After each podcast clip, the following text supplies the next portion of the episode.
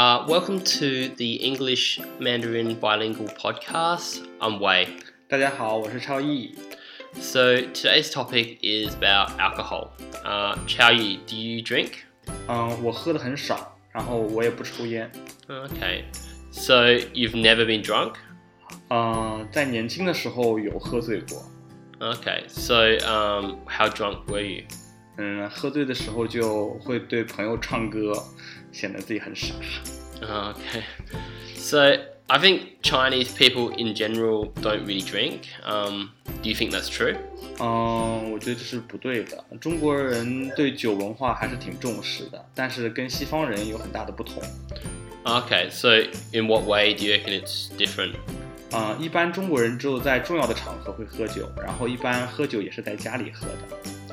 Okay, yeah. So I think there's probably more of a, a bar culture in Australia.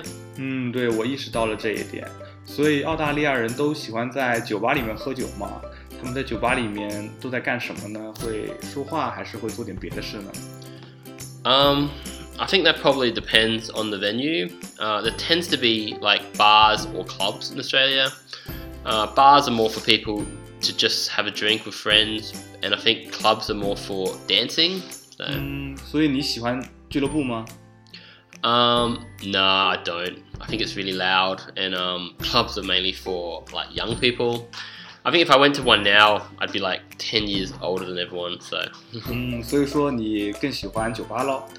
Um, I prefer bars, um, but I probably don't go to many bars anymore. Um, I think that's mainly because, um, you know, since I've got a kid, I just don't have much time to drink.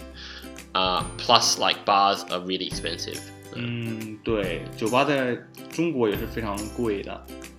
Really? Okay. What is it? Is it? Sorry. Is it as expensive in, as Australia? 嗯嗯，这个也看情况吧，但是通常来说，一般的话是差不多价格的。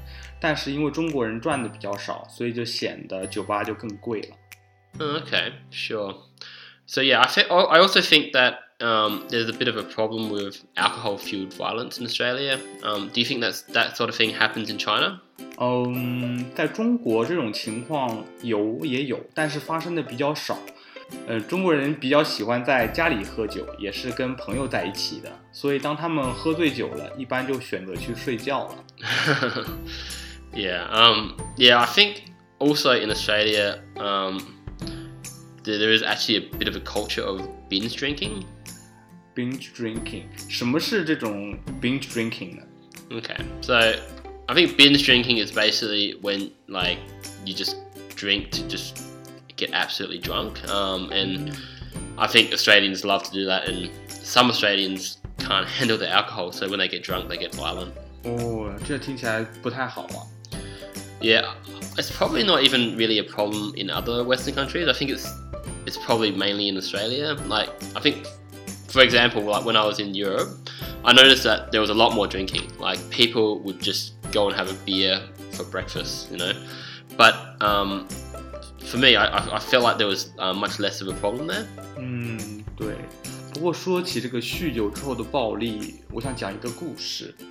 我刚来澳大利亚的第一年的晚上，我在公交车站就碰上过两个喝醉酒的，大概三十岁左右的女性， 他们就喝得非常的醉，然后做一些很奇怪的举动，就比如说把我的眼镜丢在了马路上，在那个公交车站还有另外三个客人，他们刚刚从超市里出来。这两个喝醉酒的女士就把他们的买的东西都丢到了马路上，Okay. 然后后来公交车来了，公交车的司机就报了警。 Oh, wow. Well, that's that's actually scary. So, so yeah, okay. So in Australia, we have a bit of a drink driving problem. Um, do you think there's a similar problem in China?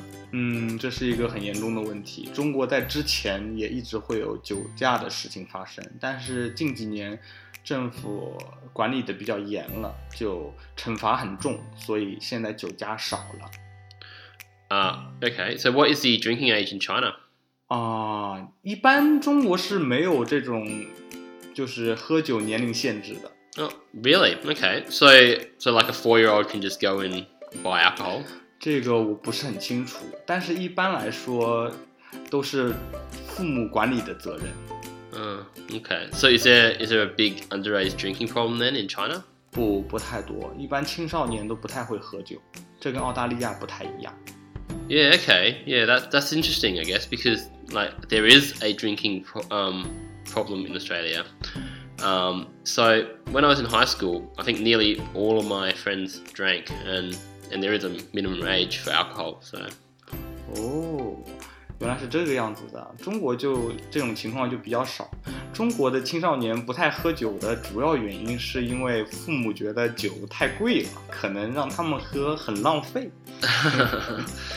yeah, it's true. But although, um, to be honest, I guess none of us probably told our parents. 对， so anyway, um, that's all the time we have for today. Um, I hope you're under- able to understand the dialogue. Um, 嗯，好的。如果大家有什么意见或者建议呢，可以发 email 给我们。 all right, have a good one. 嗯，大家下期见。